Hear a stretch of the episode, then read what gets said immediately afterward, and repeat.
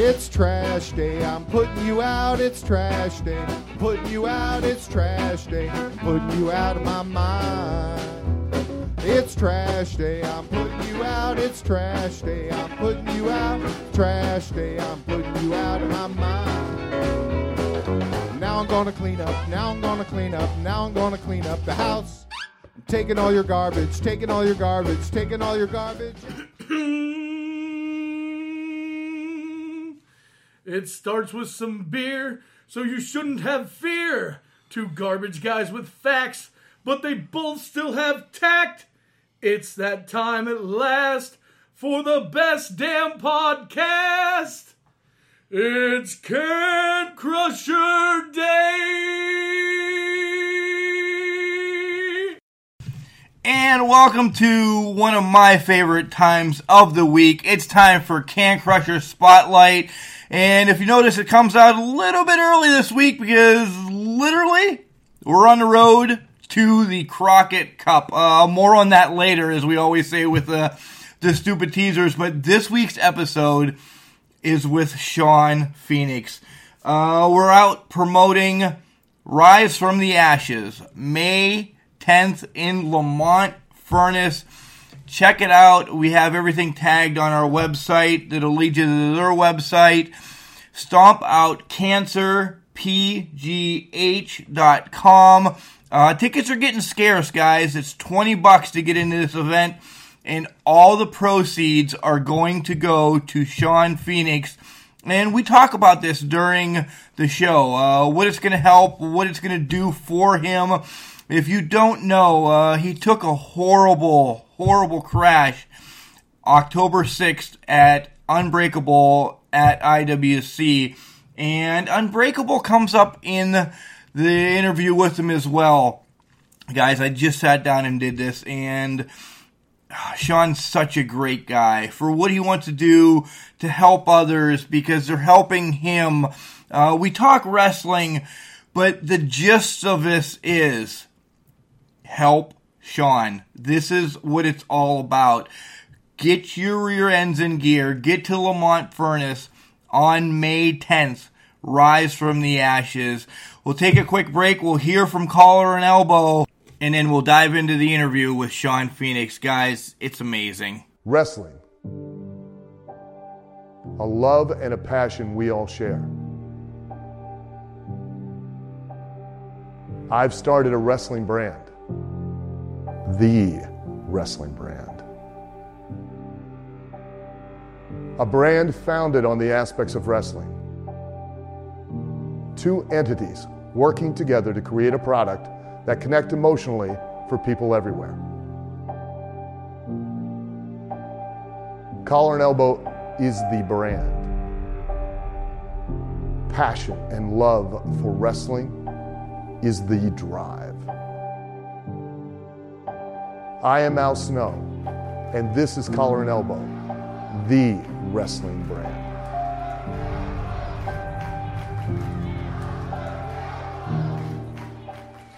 And welcome back to Can Crushers. Oh man, the story with this guy, uh, I feel for him. I want him to get back in the ring. There's so much to talk about. Guys, he is, uh, he's got a list of nicknames, so I'm going to probably call them all, but it's the Pittsburgh Prince of Pyro, Sean Phoenix. Welcome to Can Crusher, Sean. Thank you for having me. Thank you. Uh, where the hell did you come up with all the nicknames first? That's uh, we have a list of stuff to talk about, but you got the Firebird, the Firestarter, Straight Edge Spitfire, Punk Rock, Pyrotechnic. I, who gave? Are you giving yourself nicknames or what? Uh, yeah, it's a little bit of that and a little bit of uh, other people doing it. Uh, Lee Moriarty and I were in a competition to see who could come up with the most nicknames, and uh, every time uh, we started, we started the bit uh, for the first Stomp Out Cancer show when we wrestled each other. We were like, "Oh, we're gonna have Hank, uh, the ring announcer, like read all of our nicknames at the time," and uh, we ate up like three minutes just of Hank Hudson doing our intros. So then uh, I was like, "This is kind of funny." And then uh, the next year, I was like, "All right, Hank, I got three more for you," and he's like, "Oh, you're not going to make me say six now?" And I was like, "Nah, you can just do these three new ones." So then, like, I would constantly add and switch it up just to confuse Hank Hudson, and uh, then it became the competition with Lee to see like who could have uh, as many nicknames as possible. Uh, and then I found out that David Starr does the same thing, which kind of bummed me out because I wanted that to be a thing. Like, oh, this guy, he's known for having all these nicknames on top of other things. So I'm I'm constantly trying to come up with more just to keep myself entertained. But who did it first? You or David? Probably David. Oh, uh, you should have said you trademarked it. Damn it! It's your Can Crushers. say you trademarked it first. Nobody's going to check it out. yeah, I came out with it first. Yeah, for sure. All right, I, I might edit that out. Um, all right, so we'll, we're going to rewind all the way back. Uh, you've been in the business uh, a little bit, but when you were a little Firebird, who got you into wrestling? Was it grandpa? Was it mom? Uh, Super Hentai said his sister got him into wrestling. Did your dog get you in, involved? I mean, why did you like wrestling when you were a kid? Okay, so my story is a little bit unique because I was a child during the Attitude Era, and I am the uh, oldest of four. So about when the time when the Attitude Era was was booming, uh, all my friends were talking about. I was probably no more than eight or nine years old, and my parents didn't feel comfortable with that content being on television and they didn't want uh, it to, you know, reflect on on us. Like we weren't even allowed to listen to like rock music or anything like that, just because of the advertisements and stuff. So they were kind of good parents in a sense. Not not that my friends' parents were not, but like they had the finger on the pulse, and they didn't want us to be uh, exposed to anything uh, that would influence us in any negative way. And I can't uh, hold that against them. But uh, I remember one time I was playing outside, whatever, on a summer night, and uh, my neighbor's mom yelled out to us that wrestling was on, and we went inside, and I remember it was The Undertaker versus Stone Cold at SummerSlam uh, '98, I believe it was, and I thought The Undertaker was the coolest looking thing ever. Like my Stone Cold was on top of the world back then, and my neighbor really liked Stone Cold. I mean, he was a wrestling fan, but I saw The Undertaker, and I thought you know, like this guy's like Darth Vader and Batman, like mixed into one, and that really like took me back because I just thought it was just wrestling. Like I didn't really know they had characters. Um, but then you know, like I I knew that I wasn't allowed to watch it, and that was that. And then randomly, ironically enough, a couple of years later, we're flipping through the channels on our black box, and we stumbled onto SummerSlam 2001. This time it was Kurt Angle versus Stone Cold Steve Austin again, and we knew that Kurt Angle was a Pittsburgh guy, and we uh, kind of like begged our parents to let us watch it just because like now we had leverage. We are like, yeah, he's he's from Pittsburgh. He's a good guy. He doesn't even swear, which we didn't know whether or not that was true or not. But we were just like saying whatever we could to let us watch it because we wanted to watch it. And uh, my my dad let he caved, and we had to promise to never do any moves on one another or anything like that which we obviously broke that promise. But then um, I was hooked that night. I was really into it. And then Raw was the next night, and it was the night Kurt Angle came out on the milk truck, and that blew my mind because, like, that was literally the the last thing I expected, and I was so hooked. I was like, "Oh my god! Literally anything can happen. This is crazy." And then um, I felt like I was late to the game because you know my friends had a couple of years on me of being wrestling fans that I needed to catch up on all the knowledge, and I soaked everything up like a sponge, buying magazines and stuff like that. Then I started watching NWA TNA uh, just because it was more wrestling, and it was during this time it was you know like oh I want to be a wrestler just like any kid wanted to. But then I heard a commercial on the radio advertising a show that had TNA guys, well then NWA TNA, AJ Styles, CM Punk, um, Chris Sabin, and I was like, oh my god, those are the guys I watch on TV, and they're five minutes from my house. So I went to my first indie show in 2003, and it was that moment that I realized I can be a professional wrestler, and uh, have been involved with wrestling ever since. So the milk truck, uh, we we got to stay on that because that's actually one of my favorite moments. Um, we've seen the beer trucks, we saw you know anything else, monster trucks, this that, But uh, when Kurt brought that milk truck out, I'm like, wait, what the hell is he going to do with the milk truck? What the, what's he going to do? And then milk is spewed everywhere. Uh, it, it, it was glorious. It really was. Absolutely. The best part was they were hyping up all night that uh, Debra made cookies for the alliance, and Jim Ross dropped the line, "You can't have cookies without milk." And I was like, Yes. "Oh my god, that's so funny!"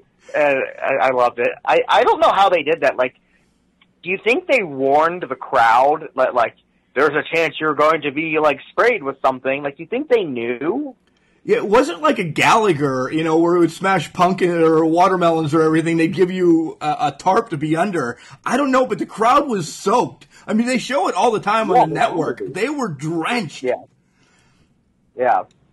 And then I heard the story that Kurt forgot to bring an extra pair of socks, so he had to fly back home with uh, soaking wet socks, but not just you know water with milk, so he smelled like milk the entire time. Like that's funny. I probably would have not worn socks. Uh, you can do yeah, that, I, right? I, I. Yeah, I would have just taken my socks off and thrown them away. Right. Um, Stone Stone Cold, The Undertaker, Kurt Angle, but you're uh, not not being mean or anything. You're none of them. So where did you come up with Sean Phoenix? Was it? Uh, I'm going to leak right now. Was it the Hardy Boys? Did, uh, did you like them or what?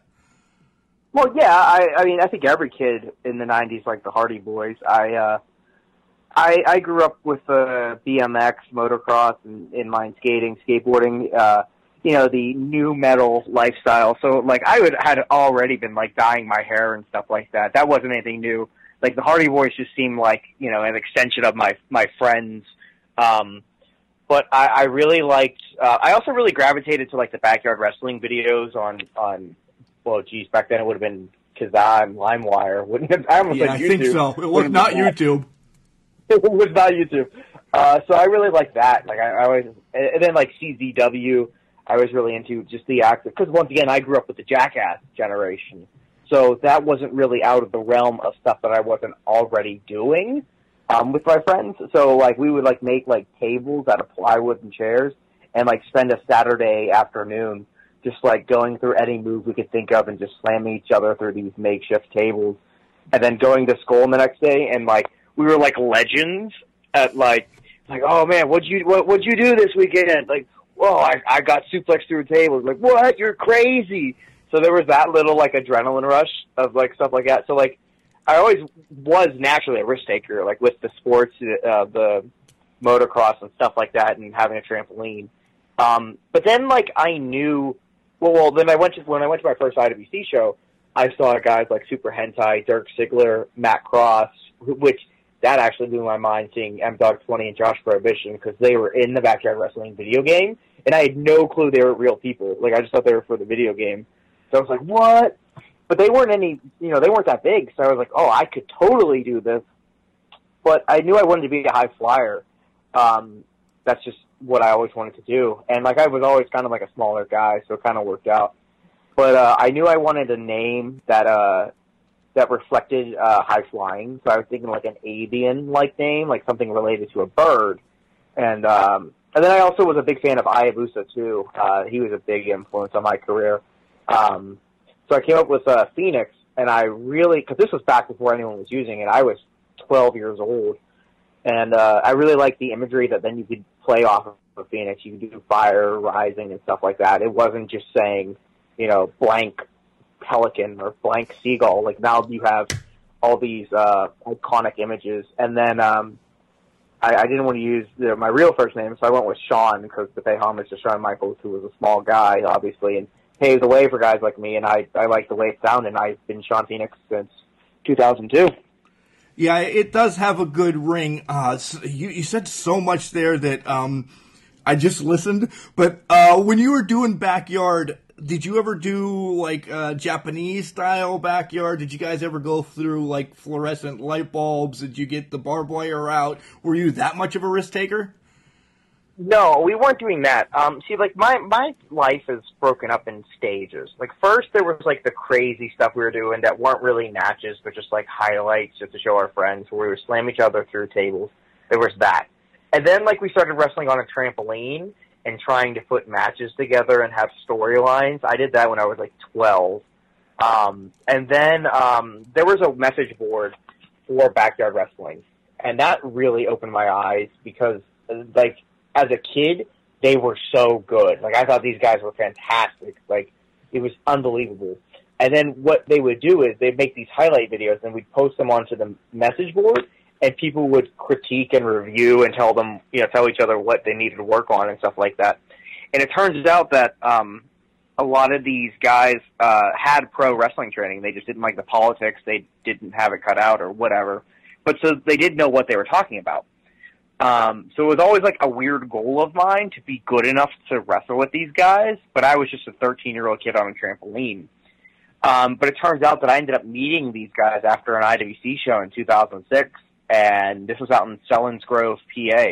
And I was like, these are the guys that I've seen on Kazaa, and here they are. Like they were like they were like a bigger deal to me than like Tito Santana. Like I, I it was it's weird to think about now, but uh, then I got invited to one of their shows, and at the age of 15, I started traveling across Pennsylvania to wrestle with complete strangers that were much older than me in a professional wrestling ring and I did that until I was about uh, 16, and because I wanted to start training. So I trained a little bit with uh, Shirley Doe, but I couldn't afford it. I was a high school unemployed high school kid, so I stopped doing that, and then had every intention to to return to training, but then uh, went through a pretty nasty breakup and you know kind of fell into a depression and I didn't really know what to do. And the only thing I knew was wrestling. So I started backyard wrestling again at the age of 18, and I did that until about 21. But at this time, it was really weird because now, like, my generation of those older guys, like, they were all, like, done wrestling, because at that point they would have been, like, 26. Uh, so now, like, I was an older guy. Now there were guys that had saw my videos, and they were looking up to me.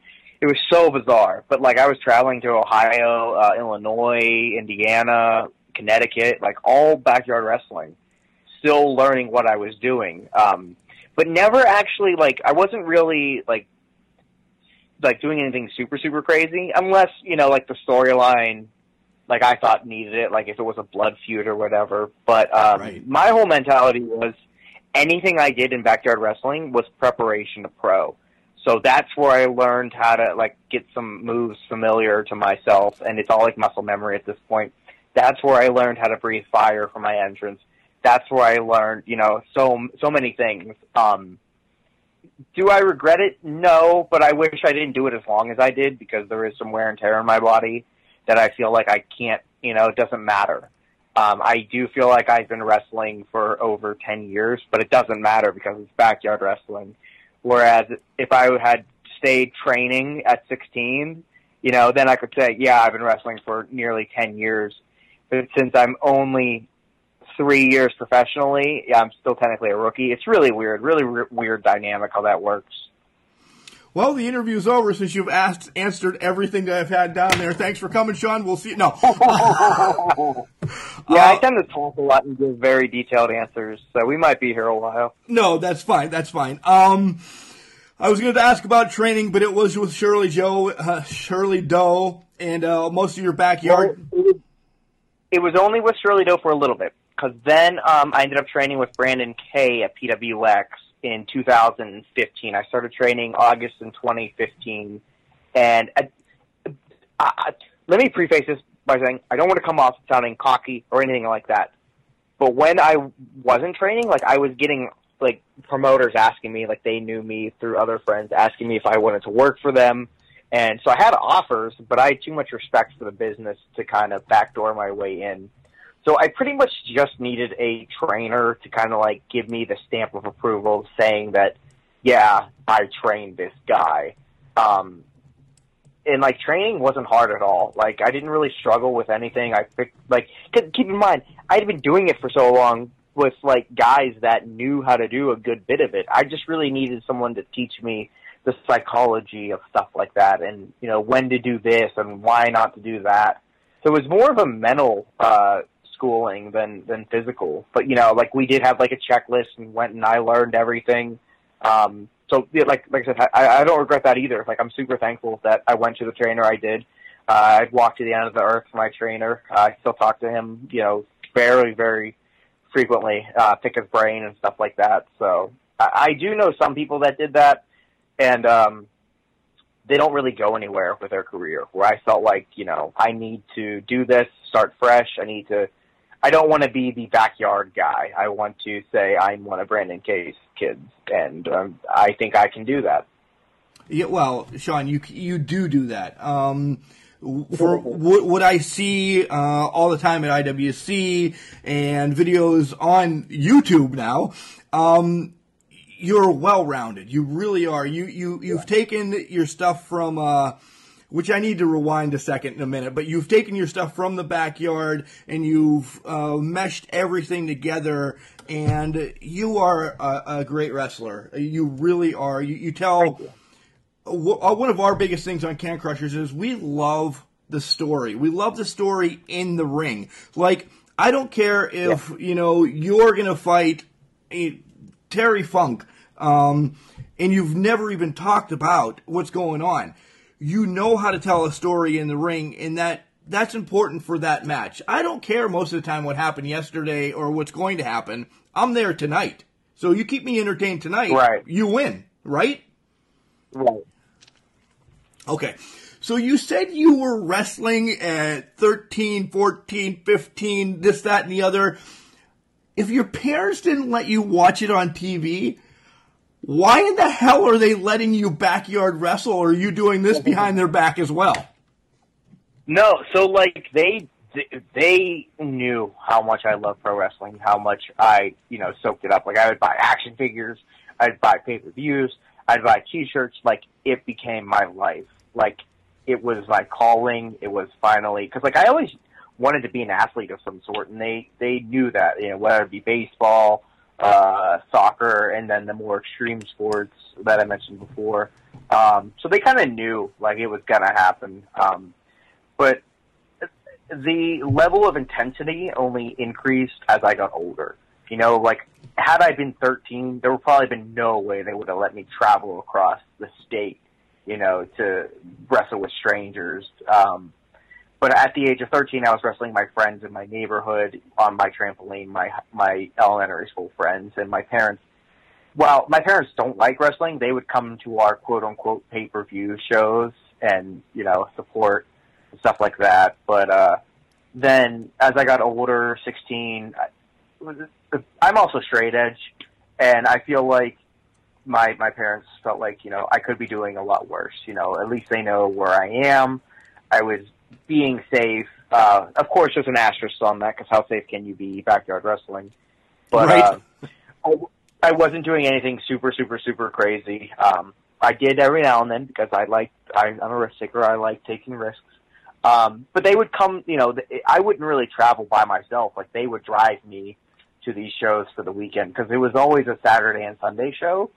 So they kind of looked at it like a bonding thing. I think it was mainly my dad. My dad would take me to these shows out um, Selinsgrove, PA, Shamokin, PA, Lavelle, PA, and we'd we'd be there for the weekend, and then come back. And I was also cyber schooled too. At this point, I was I went to school on the computer, so uh, I guess they also looked at it like it was a an exercise too, because like now I didn't have uh, PE or anything like that, so you know, everything just happens for a reason. And I felt like uh, I feel like all the cards were in the right place, and everything just happened. And uh, yeah, yeah. Uh, wrestling moments with your father. Uh, one of my biggest things. Um, we we're three hours away from from Pittsburgh up here in Ridgway. But uh, the Fullington Bus Company would always come up and take us down to the Civic Arena and this, that, and the other thing. I would paint my face up as the Road Warriors or Sting, or I'd wear my Rock and Roll oh. Express stuff, and we'd jump on the Fullington bus because my dad would get lost if we went ten miles away. So we jump on the bus. Here's us two riding down to Pittsburgh to like the Great American Bashes and stuff. Dude, dude, those are some of my greatest memories. They really are. He despises wrestling, despises it, but he oh, did. Yeah. But he yeah. did it because his fat little kid wanted to go watch wrestling. So you know he had fun. Yeah, yeah. My par- like I said, my parents don't like wrestling, and they especially don't like it because they're paramedics, so they really worry about they're worried about everything. Um, and they didn't grow up watching it. Uh, but like my dad would take me to IWC as a kid, you know. Um, but then it got to the point where I, he would just drop me off because he knew it was a safe environment and it was easy for him to, you know, not, dev- you know, devote a whole weekend to or a whole evening to something he wasn't too involved in. But yeah, it was it was fun. I don't like I said, I don't really regret it. You know, I just wish it didn't really go as long as I as I did. But it, it's also really weird because backyard wrestling is kind of cool now. Like I'm seeing on the internet, like GCW just announced they're doing a backyard wrestling inspired show I on the saw 4th that. of July. I legit saw that. Yeah, like it's now it was it was taboo before, right? You know that Yeah. backyard wrestling. now now it's YouTube. I, I mean, it, it's what it is. You can get anything on YouTube, and uh, that superstars are made there. Yeah, and it's and it's really like it's really cool because like I could, you could show me any show or any poster and I can pick out at least one person I know through backyard wrestling, and it's really cool that a lot of the people that are like making waves on the indie scene are my friends from backyard wrestling. Like it's just like we we were doing this driving across state lines at the age of 16, 17 for free. We weren't getting paid. We were doing this because we love wrestling. And, you know, passion, you can always tell when someone's passionate about something. And passion really pays off. And it's paying off to see, like, how successful some of my friends are. And I, I can't be happier. It is, it is so bizarre. Like, one of my backyard wrestling friends are in the Bullet Club right now. Like, what? right? Wow, wow! That breaking news. I don't know that. That's awesome. Yeah. I, I'm not going to say which one it is because I don't, you know, some people are a little bit iffy on their history, but, but yeah, it's, it's so bizarre. Wow. Yeah. Uh, wrestling is a family. It really is. Like at at some point, me growing up, you know, I was born in '77, so a little bit older than you. Um, if I said I was a wrestling fan in middle school, high school, everybody's like, "Oh my god, you watch that." Uh, so I had my clique that were still cliquish and uh, we're stupid. We did the same things. Like we were jackass before jackass. If if I was allowed to have a video camera, I would be uh, Steve O, and I've had other friends, but that wasn't out. But we were doing the same thing, riding sharpened carts, getting pulled by cars. My, my, my mother would kill me. Uh, thank God she doesn't really listen to every podcast, but uh, she would kill me if she knew half the stuff we would did. But nonetheless. Um, so one question I have uh, from my partner, the English professor, and the other uh, the other guy is why uh, why the obsession with with fire? Is it because of the phoenix rises from the ashes Yeah. and all that? Okay, that's what I told him, but he's like, Yeah, no, he just likes spitting it. No, it is 100% like, you know, I, I realized I could put fire on my gear, but everyone does that. You know, I wanted more of the, I, I you know, the fire red hair. You know, I want the association that, oh, this kid is actually, like, he uses the Phoenix for inspiration rather than it just being a name. And honestly, with some of my history, uh, I couldn't be any more than a Phoenix. So I'm very glad I picked the name Phoenix and not, like, Armadillo. Armadillo, Sean the Armadillo. Uh, uh, and it's going to mean more. Um, we're going to get into this in a minute, but it's going to mean more after what we talk about here in a couple seconds about the incident and the recovery and everything. But let's keep it uh, let's keep it happy right now. Um, you wrestled for Rise, uh, IWC, Pro Wrestling Express, Premium, Championship Wrestling. Uh, let's talk about a couple of those. Um, some of your favorite matches is what I really want to know. And I know you have a ton, but just some of your favorite workers, you know, that you had in the ring. You know, freestyle more or less.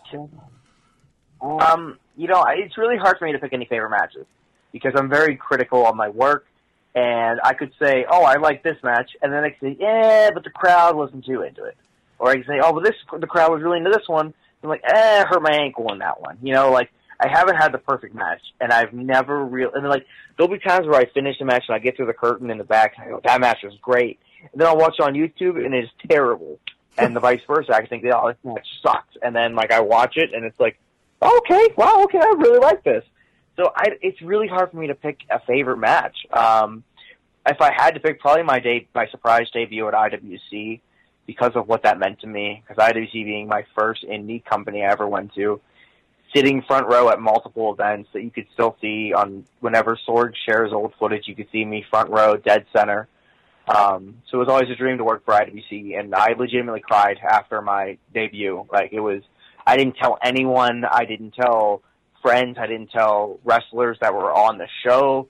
It was like I kept it 100% secret. Um, I lied and said I was going to a concert that day. I tagged, like, I checked in on Facebook that I was at the venue.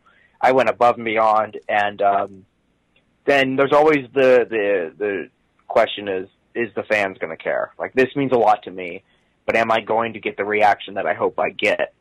And I got a amazing reaction and ovation, and it was completely overwhelming. And I've actually heard people say that that match was a sleeper match of the year, um, which that's a huge compliment to hear that from the boys. Um, and yeah, like I legitimately, like I, I, I cried afterwards because it just meant so much to me. So I will never forget that. But then there's also like less sentimental things. Like it was really cool getting to wrestle Barbarian and Tracy Smothers and stuff like that. Um, my favorite opponents, um, I really like wrestling opponents that make me um, go against the grain. You know, like if it's someone like Lee Moriarty, like he's really technical, so I have to I have to keep on my toes with that and, and keep up with him. I really like that. Um, if it's someone like Atticus, you know, we we fight. I really like that because I'm not a fighter. I'm a high flyer. If it's someone like uh, a monster in in like the Barbarian, then I really have to switch up my game and use my speed. I really like when, you know, it's it's not flashy guy versus flashy guy, which is funny because I usually get booked in that, and I'm like, oh, I hate this because it's not as fun. Like, let me let me hit someone or something. Right. Um, we we call them spot fests, and uh, I'm sure you guys do too. Uh, we like them from time to time, but if it's month after month, week after week, it uh, it kind of gets stale, right? Yeah. Yeah. Of course, and you can imagine wrestling like that every, you know, every weekend doing the same routine, same type of match. Because uh, there was a time where I didn't even really have a home company. I was just traveling all over, and that's what I was doing, and it was so repetitive. It felt like I was painting by numbers. Um, so, uh, yeah, I, I'm happy whenever I get to go against the grain. Yeah, and that IWC debut, we were in attendance, and the roof got blown off. It was unbelievable. Uh, that was my first uh, image vision, uh, first time seeing you. So I kind of was like, to the guy next to me. He's like, holy shit, you don't know who this is? And I'm like, well, you know, we, we know IWC and he's never been here. We don't know who the hell this guy is. Well, watch this, you jackass. And I'm like, oh, all right.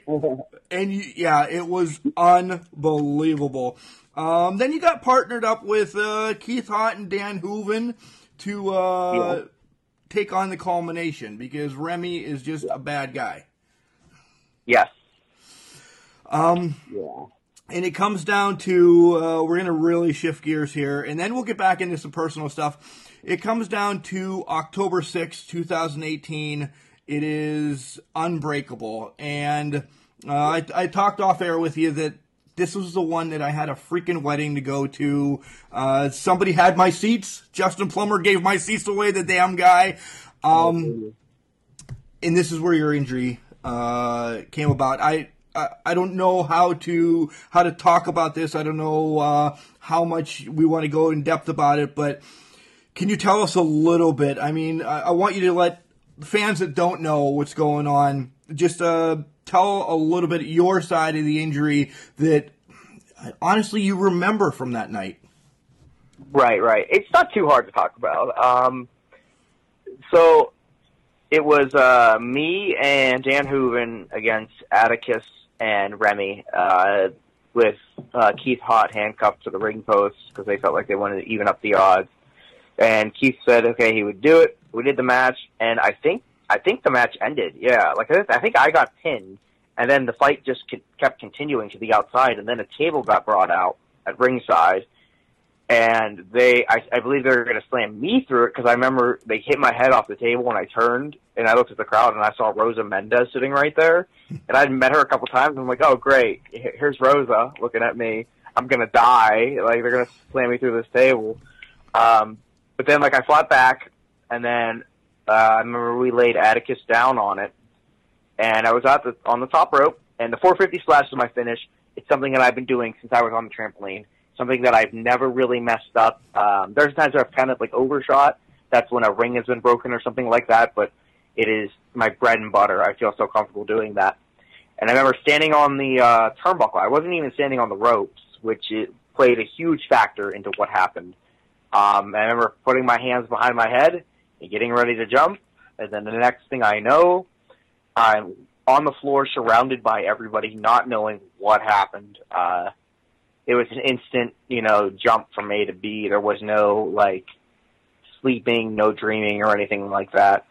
Um, very confused about what was going on. I remember I couldn't hear anything um, out of my left ear. That was the first concern, and my head was killing me. Um, I kept asking what what happened, and they were telling me that I fell, I hit my head, but I wasn't really comprehending it.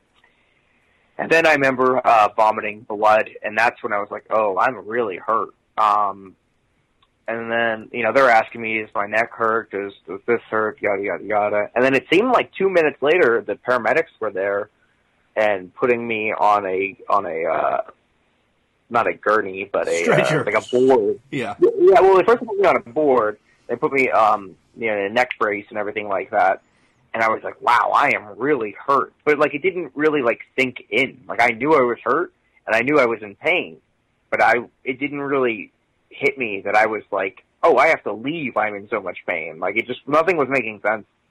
Um, so they put me on the stretcher and I remember my arms went limp. Um, and I was like, oh, this is not good. Um, and then they started stretching me, and I remember it was also really quiet too. Despite being deaf and like I couldn't hear out of my left ear, it was super quiet, and um, I was like, "This is weird." And uh, they started stretching me away, and I remember thinking, like, that's when it really hit me. Like, I'm really hurt. I have to leave. The show has stopped because of me. So I was thinking, like, okay, do I do the thumbs up that every athlete does when they're being stretchered away? And then I was like, internally, I was like, nah, that's so lame. I'm too cool for that. So I did like the rock on symbol, like the index finger and the pinky. But so like, yeah, that's more my style. So I did that, and the crowd erupted, um, which is good because I knew a lot of. I, I have now been told that a lot of people backstage had no idea what happened. They knew I was hurt, and the referees were cleaning up all the blood. And whenever the crowd erupted, that let everyone know that I was okay. Um, so they put me in an ambulance, and my mom was there and my my my dad was there. My dad was at my merge table and my mom was in the crowd with my aunt and uncle and my sister. And uh Andrew Palace told me that uh my dad just kind of like walked backstage like on his own accord. Like he didn't ask anyone. He just casually walked Wow. backstage. And they were kind of like, "Who the hell is this guy?" but he was like, "Hey guys, I just want to let you know um he hit his head he's going to be okay. A little bit of concussion, but uh, they don't think his neck's broken or anything like that. So yeah, just uh, be safe tonight. And they were like, "Oh, okay. I guess that's his dad. Cool." And they were like, "Well, they was really glad. They were really glad that he did that," which I just think is funny. He's just like, "Okay, I have to go backstage now because you know he is a paramedic, and he that is like his instinct." But uh, I was in the ambulance, and my mom didn't know what was real and what was part of the show, and she thought the whole thing was part of the show. And oh uh, man, I that was on the sucks. yeah, I was on the stretcher. I had two IVs in both arms, had a neck brace. I couldn't move, and we make eye contact, and she's like, "Is this for real?" And I was like, "I have no idea what's going on." And then she she left. Um, I think the medics told her she couldn't be in the in the truck, but then she started walking to the car, and then she says she heard the helicopter, and she said that's when it hit her because once again she's a paramedic too, and she knows helicopter is a life or death situation. Um, so they uh, ended up taking me with the lights and siren on. And I know from being a child of medics that if a ambulance ever leaves the scene of an accident with the lights and siren on, it's once again a very serious issue. So I was like, that's not good. I'm hurt. And then um, the next thing I know, like we stopped, and I was like, "There's no way we're at the hospital or anything like that." Because like knowing where we were and living in Pittsburgh my whole life, I'm like, we're, "There's no way we're at any hospital." And it got really cold. They took me out and they loaded me into a helicopter, and I was like, "Oh, this is really bad." Um, then I want to say maybe threw up in the helicopter, and it seemed like we were in the air for about a minute, and that may have been because I was drifting in and out of consciousness it may have been because we were flying so fast. I don't know. But next thing I know, we're at the hospital. There's a team of people that took me off the stretcher, put me on uh, this thing to get an MRI. Um, they threatened. They were like, "Okay, we have to cut off your your trunks." Because while I was at the floor, uh, my friends took off my boots and everything like that because they would would have cut them off. But I freaked out. I was like, "No, you're not cutting off my trunks. They're too expensive. I'll strip right now." They're like, "Oh, if you could take them off, take them off." like I was Oh too worried God. about my trunks. like I didn't know the severity of anything. It's like you're not cutting these.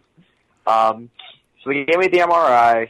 I ended up throwing up after that, which that actually really scared me because I was still like strapped down. I'm like, oh no, I'm going to choke on my vomit. Um, and then I was out of there and back into my room, and my family was there already. And I remember it was just the lights were so bright, the headache was terrible, and they asked me, um, "Excuse me, is he gone? Long day." I- uh, trust how me, I was know. feeling. Uh, they asked me how I was feeling, and I remember thinking like, "This is the worst pain I've ever been in in my entire life." And I need to remember this moment because there's been multiple times when people have asked me, "How much did this tattoo hurt?" or "How did this feel?"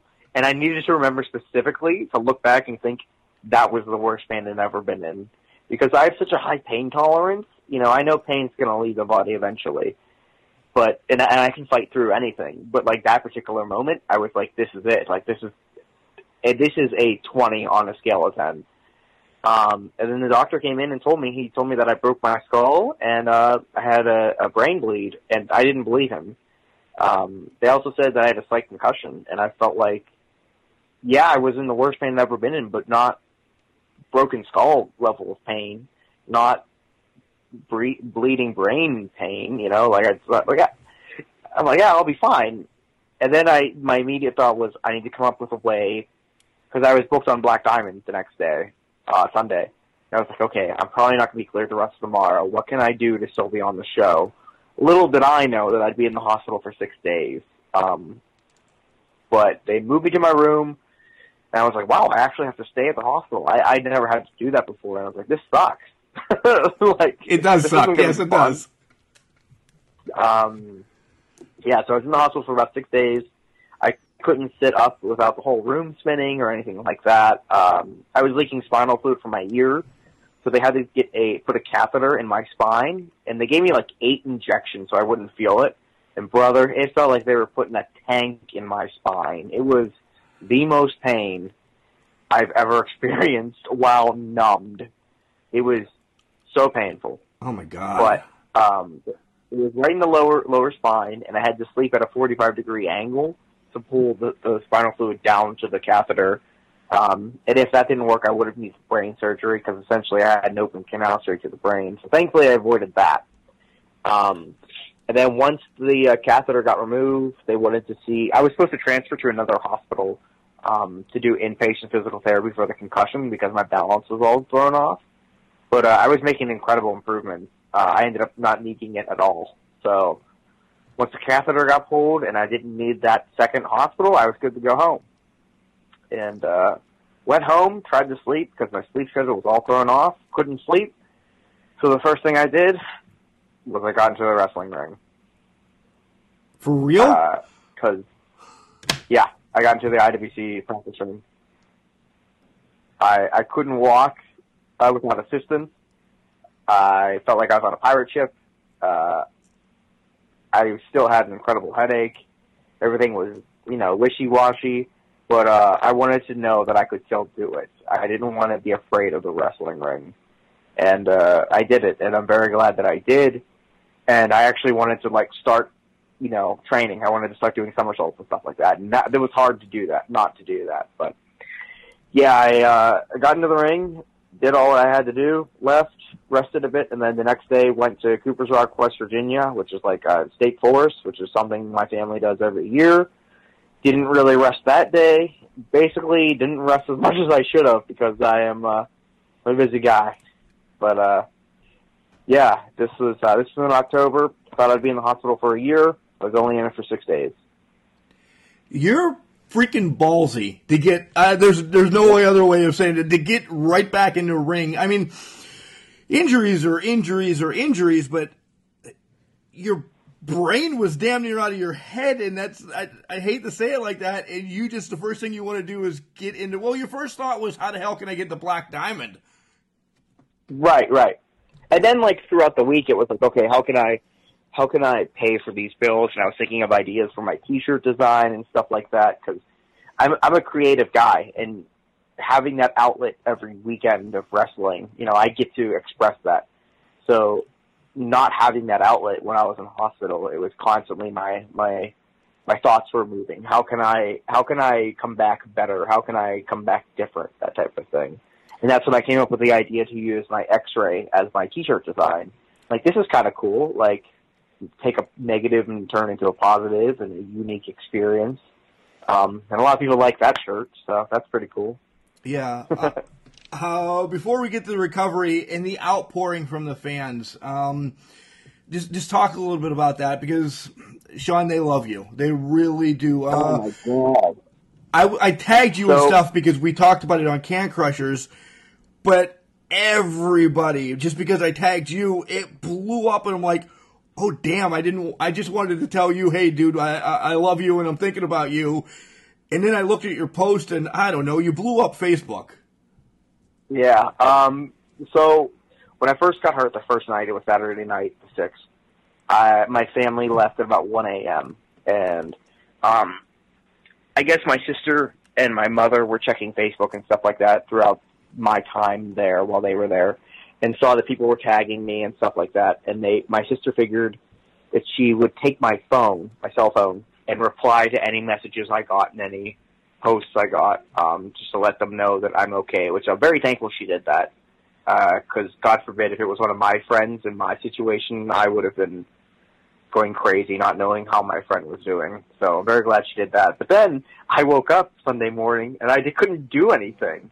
Like I'm always on my phone, always you know social media, and I'm like, this sucks. What do I do? So by the time they went to the hospital, it was about like 1 p.m. Uh, I looked at my Facebook and it was exploded. And that's just Facebook. That's not including text messages. It's not including phone calls. Not including Twitter, Instagram, anything like that. But just Facebook had like 300 comments and stuff like that. And I bawled my eyes out. Like, I, I just, I, the only time I ever cried during like the whole stay was seeing how much love I got.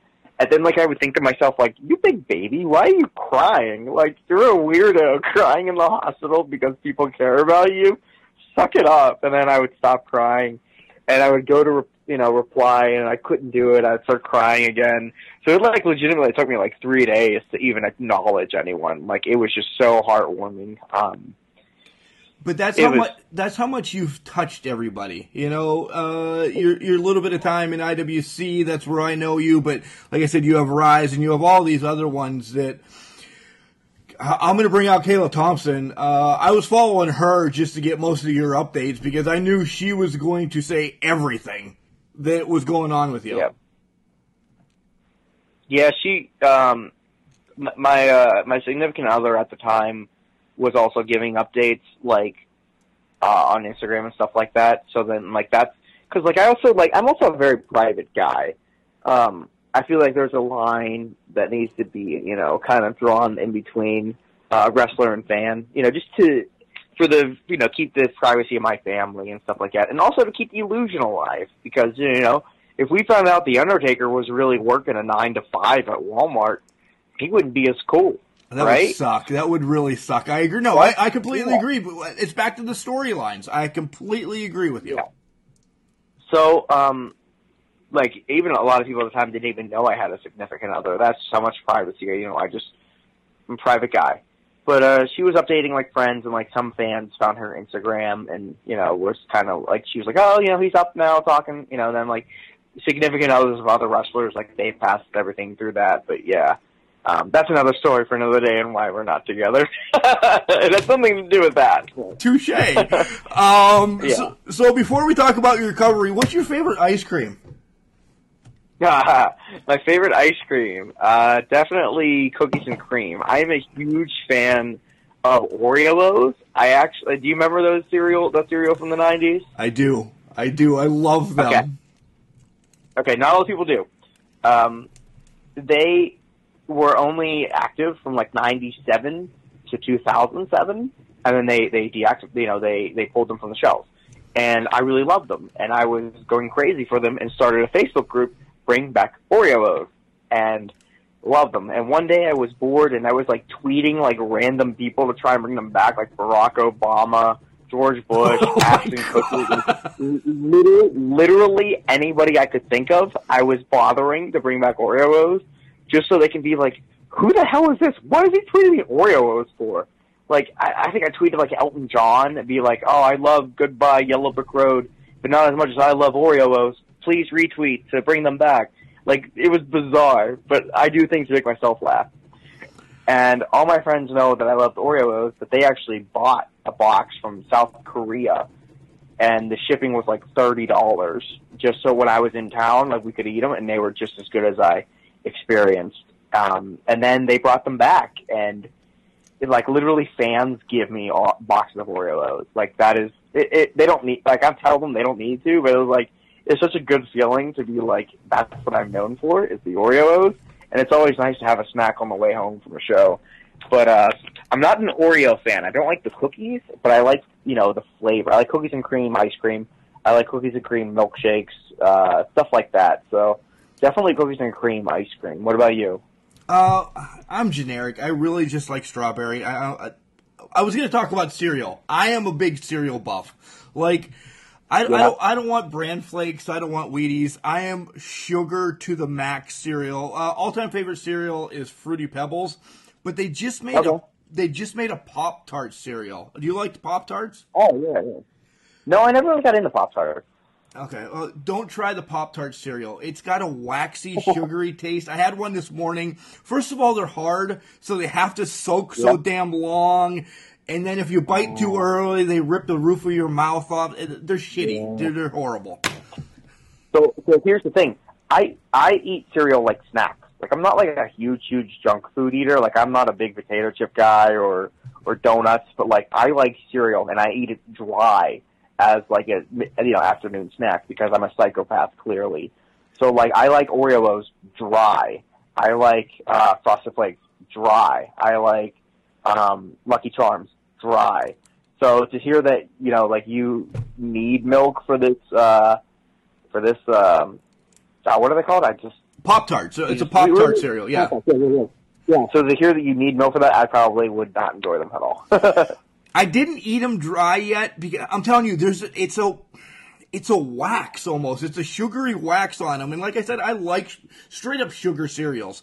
But uh, I don't know. They, my son wanted to try them, so I had to do them first because Dad is is the fat 42 year old that eats cereal for a living. So. Nonetheless, all right. Let's let's get on uh, another random question coming later. But uh, recovery. How also, real quick, Colin, uh, he actually has like a uh, like a cereal store in New York that I really want to go to. really? Yeah, I, th- I think I think he still does. Yeah, it, I forget what it's called, but We we need to make a road Pop trip then. Rock. Yeah, yeah, I think yeah, Pop Rock is what it's called. It's like all these different cereals. And, yeah, I really been wanting to check it out.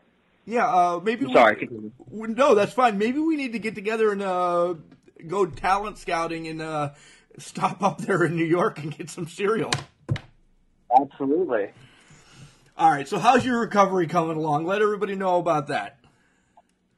Uh, it's it's going good. I feel good. Um, doing physical therapy and stuff like that for the concussion. Uh, and then, like I improved so quickly. Like I couldn't walk without, you know, I had to t- constantly touch like a wall to walk down the hallway, and I had to walk slowly. Now I'm going on walks on nice days, you know, by myself, walking my dog.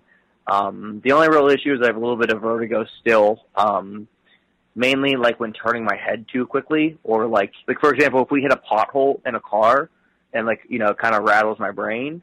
You know, I feel I feel it really. Um, but other than that, and the uh, constant, you know, the obviously being deaf in the left ear, that'll never come back.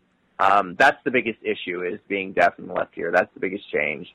But um, the little bit of vertigo is pretty much all I have left, and I'll get like a headache every now and then, but it's not even that bad, you know. So I feel good. I feel really good. I I feel so good that it sucks sitting on the sidelines at shows that I'm just hanging out at now because like I never really missed any shows. I would still like go hang out backstage just to because that's what I live for. But it was easy to be like, yeah, I still don't feel good. You know, it's a good thing I'm not wrestling. But now I feel so good that it's like it hurts to be like, I can't wait to do this, and I can't do this right now, and this sucks. You know. Right. If if I didn't feel this good, it'd be easy to swallow. But So that's good, right? but that's good, yeah. But so you're ready. This is a horrible analogy, but you're ready to run a marathon right now. But they're just saying no. So I I, I know this is this is the tough question, and I know you still have uh, more to do, but. Timetable. Has any doctor given you a timetable to say, hey, October sixth, 2019, you can come back and kick Atticus' ass? No. Um, the so the good news is, um, well, the, the the the doctor that scared me the most was the concussion doctor, because I knew a broken bone can heal. I knew my brain stopped bleeding when I was in the hospital, but concussions are scary, and we don't know how they're going to be. So if there ever was a doctor that would say you're not wrestling ever again, it was the concussion doctor. So when I went and saw the doctor, I did an impact test, and he was so happy with it. He said that he would clear me within a month if it wasn't for the other things. So the concussion isn't that bad. It's just the remaining vertigo now. So now it's like I'll get cleared by one doctor, and there's still like four more doctors that I need to go like get cleared on. But like it seems like I'm I'm so close to the tail end. It's it's pretty good, but like nobody can really give me a, an estimated time. Um, it's really, it, and also like even if they told me like I could wrestle next month, I would probably really play it by ear. No pun intended. I would like That was bad. Sorry. That was. that, that wasn't intentional. Um, if uh, if I'm still feeling dizzy, you know, and I'm back, you know, or I said I'm coming back tomorrow and I'm still dizzy, yeah, that might not be good. You know, like I want to feel 100% before I come back. You know. Right. Uh, that was my next question. You know, you get cleared. Let's say tomorrow you get cleared. You have a doctor's appointment, and Doctor Baker, hint hint, says uh, you can you can wrestle this Saturday. Do you take a month off and get back in the ring and beat up on Hooven, or you know, go to IWC's practice facility and get your hone back to where you want it? it all depends on how I'm feeling. Like I've been going to some practices here and there, doing some warm up drills and stuff like that, but um, it really just depends on how I'm feeling. And if I'm still feeling like this tomorrow, no, definitely not. So that's why I haven't, you know, announced anything or even given a hint as to when I think I'd be back because I don't know, you know. Right. It, it's very it, it's a very touchy subject, and uh, everybody everybody wants to know. Everybody's always in your corner. That was a pun. Um, but the big news why we're here, uh, 50 some minutes into this, and thank you. Uh, I, I'm loving all of it. Um, the big news why we're here is May 10th in Lemont Furnace. Rise from the Ashes is coming up, and it is a benefit show for you. Um, everything from that night is going to go to help uh, clear some of the ways, clear some of your stress on the back end, uh, some of your expenses. Some of the names have been announced, folks, just to give you some. If you want to see the whole list, go to the website. But Andrew Palace, Jinx, Beastman, Chris LaRusso, uh, Gory, Keith Hott, Lee Moriarty, and all the tickets are 20 bucks. Damn it, you can get Yep. in for 20 bucks. So Yeah, it's it's absolutely insane. Um, it's still super mind blowing to me. Like So the biggest issue is now that I'm deaf in my left ear, I'm 28 years old. I have my whole life ahead of me. You know, if I continue to, if I learn from my mistake and and be safer, uh, I should you know have a good life ahead of me. Um, going 27 years with perfect hearing and then waking up from an accident and having that gone, it's a huge, huge difference, huge change. Like 100% deafness in my left ear. It's not even like sounds like I'm underwater. There's nothing. It's like trying to hear with your hand. No sound goes into my left ear at all. So I went and saw an ear doctor. They recommend recommended me cross aids, which they're going to put. They're two hearing aids. The one in my deaf ear is going to be a small microphone, and it's going to play the sound in my good ear, and that'll make it a lot easier to go to a restaurant with my family. Uh, to not have to worry about which side of my friend am I walking and talking to. I will be able to to hear on my left side. Um, that being said, it is not a life or death situation, so it is not really covered by insurance, and I'm so young compared to the people that these ear doctors normally see, older end people and stuff like that, that they want me to get the highest end because it'll have the most uh, benefit to my life. It's going to be about five thousand dollars. Wow. I don't have five thousand dollars lying around. I don't even have it floating around. I, if you were to put a gun to my head and say get five dollars in a week, I couldn't do it. I don't. I, I, I five five thousand. I said five thousand dollars, right? Yeah, I said five dollars. Sorry. You said five uh, dollars, but that's all right. Oh. Thank God I have an assistant in the room with me. Um, yes, I couldn't get five thousand dollars within a week. They- Like it's a lot of money that I wasn't prepared for. So I was, um, I was presented this opportunity to do this, and I initially said no because I felt like, um, if if they did this for me, they would have to do it for everyone. And the guys at Stomp Out Cancer running the show are doing this for me because I've known them since I was 13, and I've always been boys with them. And I would have felt bad if someone else got hurt and expected this treatment, but maybe the wrestlers didn't know them, so they wouldn't feel, you know, uh, you know, yeah, you know, it's just a weird situation. I just didn't want, you know, I didn't want to put them in that in position. So I initially said no, and then like they just kept prying and prying. Even like when I first got hurt, I didn't want to go fund me, but my sister made me one behind my back. Like I, I just felt like this is my mistake, my accident, and to ask anyone for help is super selfish of me. Um, so I was super against the GoFundMe. That being said, she made one behind my back and it spread around, and it actually really helped me out. You know, paying some some cell phone bills and stuff like that. Um, I don't, I don't know where I would be if I didn't have that. That really helped me out because I also couldn't work in my Clark Kent job um, Right. with this injury, and I'm and I'm still on light duty, and I specifically had a Clark Kent job so I could play Superman on the weekend, and if I ever got hurt playing Superman, at least I had Clark Kent. This was the first time in Pittsburgh wrestling history that um, a wrestler got hurt and could not work their other job, and uh, couldn't work it for about three to four months. I don't remember the exact time, and uh, that hurt a lot because now I wasn't making money wrestling, wasn't really making money uh, merch, and now I didn't have an income.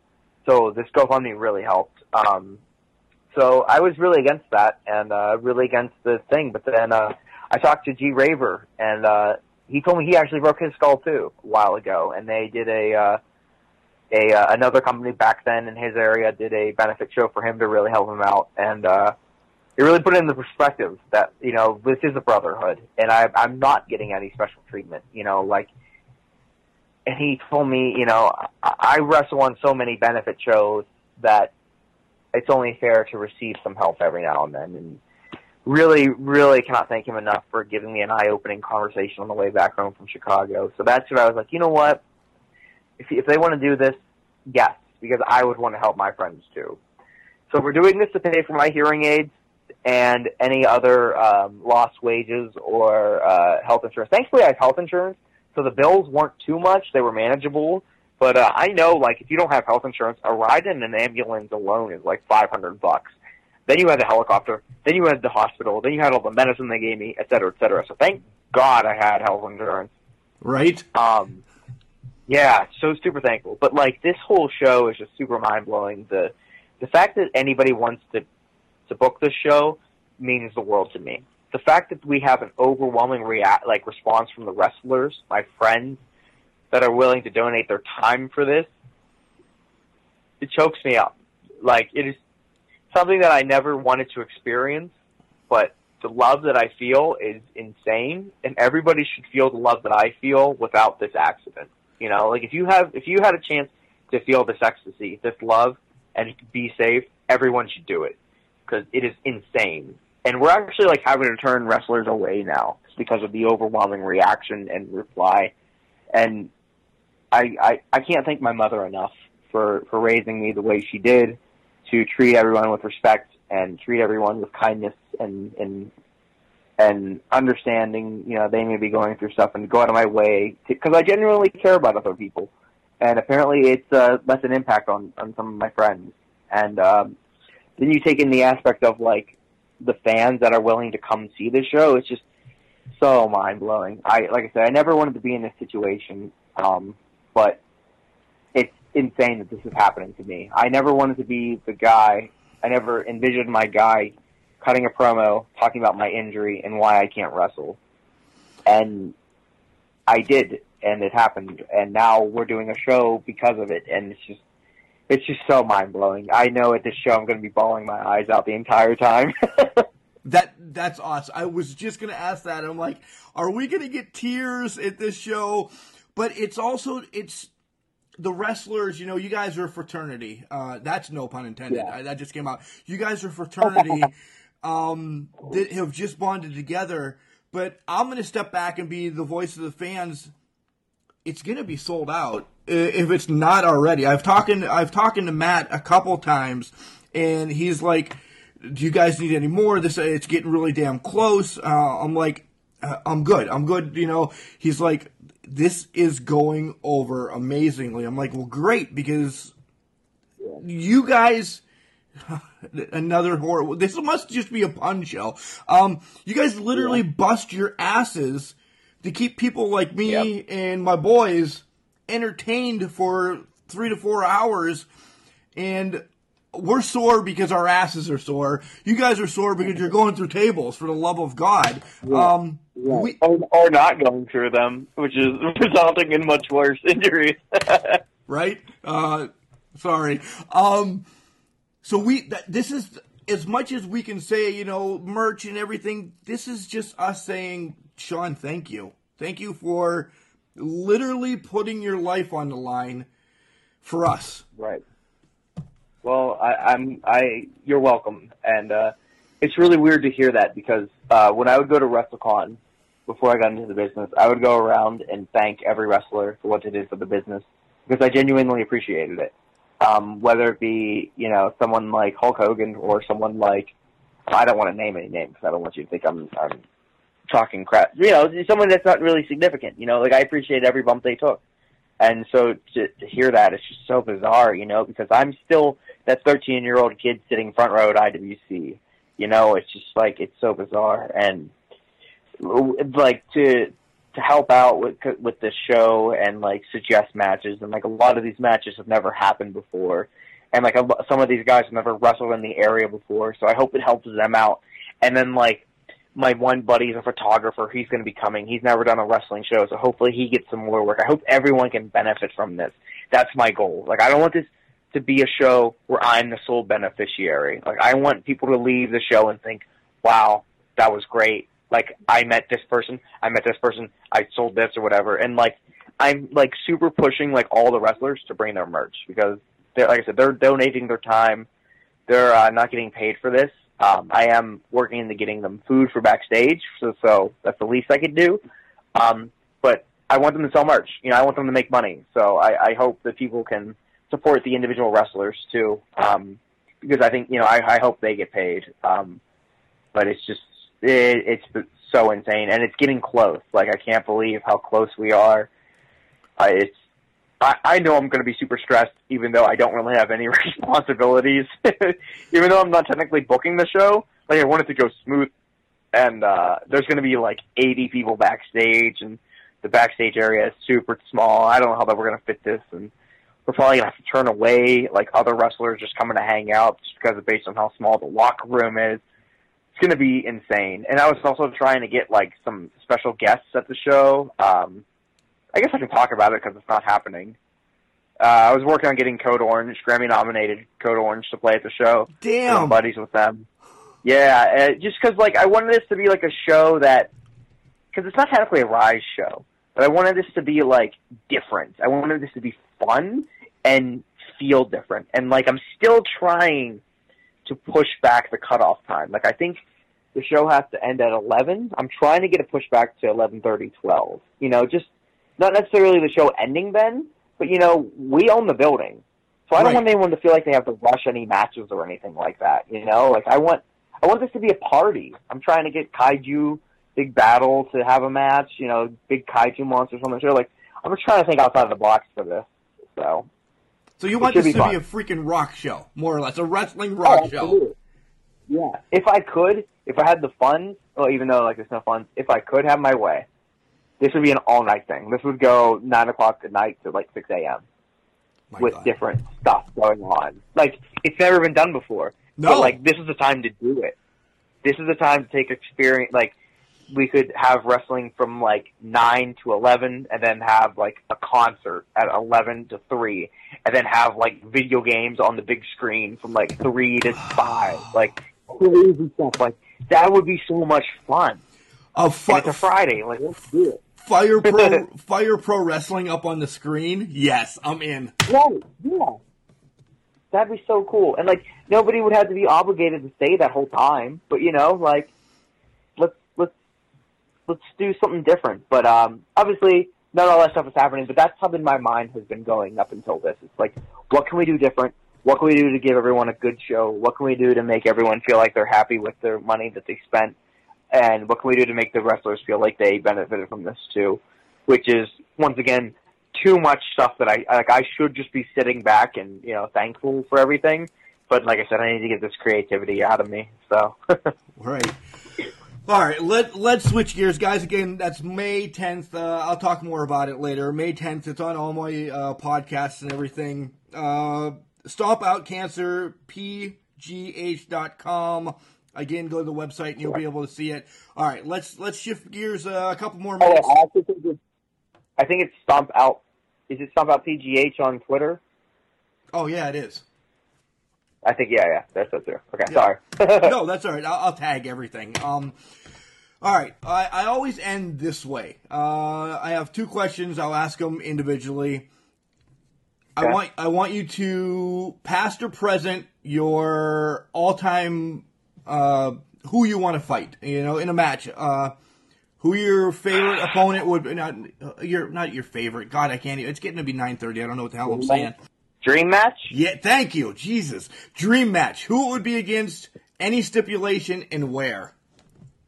I got one of my dream matches already at the second Stomp Out Cancer show when I got to wrestle Super Hentai, who was my favorite wrestler when I was 13 years old. I had a little mask made. He was my guy. He was the high flyer guy that I really gravitated to. To this day, my email address pays homage to his name, um, which I then learned was probably not the most professional email. nor, nor should a 13 year old have any type of, you know, what this is. I don't want to give out my email on the air, but, uh, but yeah, so, uh, I got to have that match, so that's insane. And I actually really like that match to answer that question from before. I really like that match. Um, didn't go the way, like, planned. I would have liked to have won, but he's a much better wrestler than me, and he's stronger than me. So he got me that time, but I would love a rematch down the line. Uh, as far as dream match that I never got, uh, Paul London is one. He was my favorite in WWE, and when he was in there, and now we're good friends. I was actually trying to get him onto the show, but he's currently taking a break from pro wrestling. Um, but he would have done it had he not. Um, I would love to wrestle Matt Cross. Once again, somebody plays uh, on a video game, a backyard wrestling game, and he's a good friend of mine too. We ended up befriending each other um, watching uh, Danzig at Riot Fest 2013. And another story for another day. I almost died at a concert at Riot Fest. Matt Cross was there. Uh, I got trampled on and went unconscious, but like I said, death can't kill me. I'm unbreakable. Um, Oh, yeah, I've known that for a while. another pun. Known, Yes.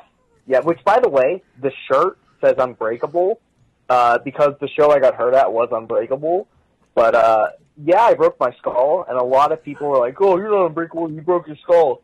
But the way I look at it is like my passion never broke. My love for professional wrestling never broke. My spirit never broke. If anything it got stronger. So even though my flesh and blood and bone can break, my passion can't and all that. So that's where that comes from. But uh Paul London, Matt Cross, and uh you know, it really comes down to wrestling a lot of my friends. Um, which I know some guys say, Oh, you're not gonna learn if you if you want to wrestle the WWE champion but you know, really want to wrestle my friends. I got into pro wrestling to have fun, travel the world and make money. As long as I can do that I'm having fun and loving life. Nice. Uh, I would Who do agree. you want to see me wrestle? Who do I want to see you wrestle? Um, honestly, I would love. Uh, Liger's on his way out, but I think you and Jushin would put on an amazing match. I've always thought you guys uh, going against each other. I, I see a lot of like the Japanese style in you. I don't know if you do, but that's from that's from Hayabusa. yeah, Are you familiar with Hayabusa? Yeah. I heard. I, yeah. Oh God. Uh, go back and listen to the last uh, Can Crusher spotlight that we had with Hentai. If I didn't hear of Hayabusa, he's told me enough about him that yeah. I actually do two moves specifically because of Hayabusa. Um, the Falcon Arrow suplex and my Ashes to Ashes, which is a somersault standing moonsault. And like I've been doing that since I was on the trampoline when I was 13. But yeah, yeah, me and Jushin Liger, I never thought of that being a match that I would ever hear anybody want to see. That's pretty cool. I appreciate that. I'll try and pull some strings and make that happen. You got like a couple months. So first of all, you have to get your ass healthy, and then get a hold of him Right. before he retires. Uh, Right. you've been in the business for a bit, but you've had an extended uh, bit of business.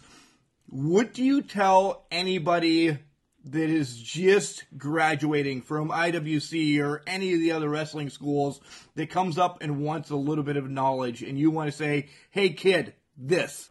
Um, well, it's funny because during the injury, um, well, actually before the injury, I was going to like all the IWC practices and all the Rise practices. I was really getting myself in gear, really motivated. Then the injury happened, and that kind of sucked. But uh, it was, I love helping the kids, and it's really weird to call anybody a kid, considering I've only been in this for three years, and I'm not much older than them. But like, I love helping them out, and I love help coaching. Um, and I love giving advice, and it's really weird to, to say that because it, it like makes me uncomfortable. It's like, do you know who I am? Like, I'm known for being an idiot. Like, you really want to take advice from me? But uh, the advice I give everyone is just be a good dude. Like, it's not hard, and it's not hard being nice. Um, befriend people. Go out of your way to befriend people. When I before I was in the business, technically, like I'd known Facade for years. He needed a ride to a show. I had no business going, but he was like, "Can you help me out?" And I was like, "Yeah, man." So I drove him down to West Virginia, and you know we bonded more. And I did that a couple times, and like now, like he looks out for me. He's like, "Hey, I have a show in Tennessee. Do you? I need a tag partner. Are you good?" And I'm like, "Hell yeah, man! I'll do this." You know, so um, it you know it really helps you out. Like even as far as like one, everyone should just be nice to each other. The world would be a better place. Thank you. But for a selfish reason, for a selfish reason, if you're nice and like not necessarily kiss ass, but if you're just like a nice guy and helping out the vets or the the boys, they're gonna scratch your back down the line. And I'm more likely to do that with one of the kids. You know, like if somebody if if if I need help, if I'm in a jam, if I'm like, hey guys, I need a ride, and someone helps me out, I'm more likely to return the favor to them than I am to go to someone that I've never, you know, associated myself with. Um, that's the advice I give everyone. And um, I know once we end this interview, I'm going to be like, crap, I should have said this. Um, so also advice: if you ever want to ask me anything, shoot me a message. I will reply. I will, I have time for everyone in this world. Um, and it's probably uh, it's a blessing and a burden because I try to reply to everyone. I may, I may not be able to do it right away, but like it's kind of hard because then like some people think like, oh, we're like dating now. I'm like, girl, I just met you this show. I don't even know you, and have some crazy fans based on how nice I am. But uh, that happens. Uh, but if you're not crazy and you want to learn more about the business, please shoot me a message. Shoot someone else a message. Uh, Don't be afraid to ask so you can learn. but I'm always available to chat with anyone. And perfect segue for that here on Can Crushers is Sean's now going to give you all his social media sites so you can bother him. uh, my social media is pretty much the same everywhere. It is X Sean X Phoenix. X before Sean, X before Phoenix. That is on Twitter, Instagram, Snapchat, AOL Instant Messenger, MySpace, which those previous two are no longer active, but that shows you how far back this goes. Um, my Facebook is really close to the 5,000 friend limit.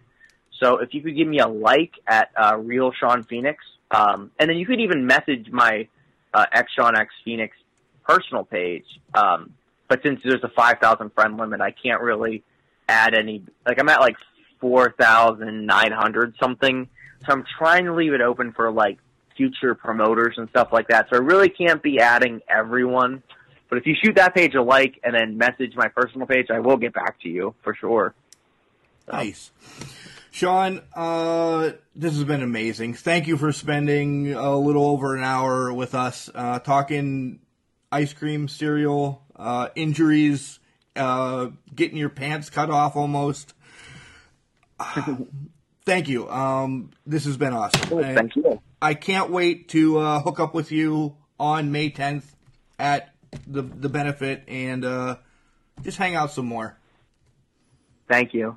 I'm gonna. I'm not gonna lie. I'm gonna be really busy that day because I'm sure I'm gonna be pulled like all over because I have like family that's gonna be there. I have friends that like haven't like I have people that don't even like wrestling that are gonna want to go to the show just because of what it is. So I would like to pre-apologize to everyone if I don't spend enough time with you. I think I'm probably going to stay to that show until about like 3 a.m. just trying to talk to everyone because I also try to talk to all my fans too. Um, if I ever have a line, like I'm going to talk to everyone and I'm going to give everyone a hug. Like I'm just that's who I am. Like I will. I always have time for everyone. Um, and if I don't have time that night, I will tell you to message me on on Facebook so we can chat. If you didn't get the chance to talk to me, that's just who I am. So I would like to apologize ahead of time if I don't get the time, you know, time to sit down and talk with you. I'm going to be pretty busy that show, but uh, please say hi, all of you. all right, John. Two weeks away. Uh, this is going to be posted on April 26th, so two weeks away in Lemont Furnace. Stop by. Uh, tickets are getting scarce, so hurry up and get online and order them. Yes, please, and they go to a great cause. and the show is going to be insane. So. Yeah, Nickelback might even be there. Who the hell knows? Nickelback will be there. All right, buddy. Thanks. Thank you. Okay, before I get anybody in trouble, Nickelback. Uh, I don't. I, I don't know. I don't know. Might might not be there, but I was just throwing that around. I don't want to get Sean into any trouble or anything. But what a redemption story. Uh, completely not cleared yet or anything but this guy might be dropping to Phoenix. In my book, he's going to be Sean Unbreakable. Uh, his passion has not left. The stories, guys, the stories about you know, the parents not wanting him to be in wrestling, uh, getting into backyard wrestling. And yeah, I see a lot of Jushin Thunder. I really do. I've always thought that. I think those two would put on one hell of a match. This was great. This was fun. And damn it, Super Hentai came up again. Apparently, he's just going to be uh, regurgitated over and over and over on Can Crushers, but uh, a great friend of the show. So, guys, have a great week. And make sure you get out there. May 10th, Lemont Furnace from the Ashes, a Sean Phoenix benefit. You heard what it's going to be for. Going to help this guy here. Guys, uh, wrestling's a fraternity, and the little bit that we do, hopefully, uh, we help you guys all know that we love this. Uh, John always says, I'm named Mark for a reason. Hey, remember, just because you're trash doesn't mean you can't do great things. It's a garbage can, not a garbage cannot. See you from the Crockett Cup.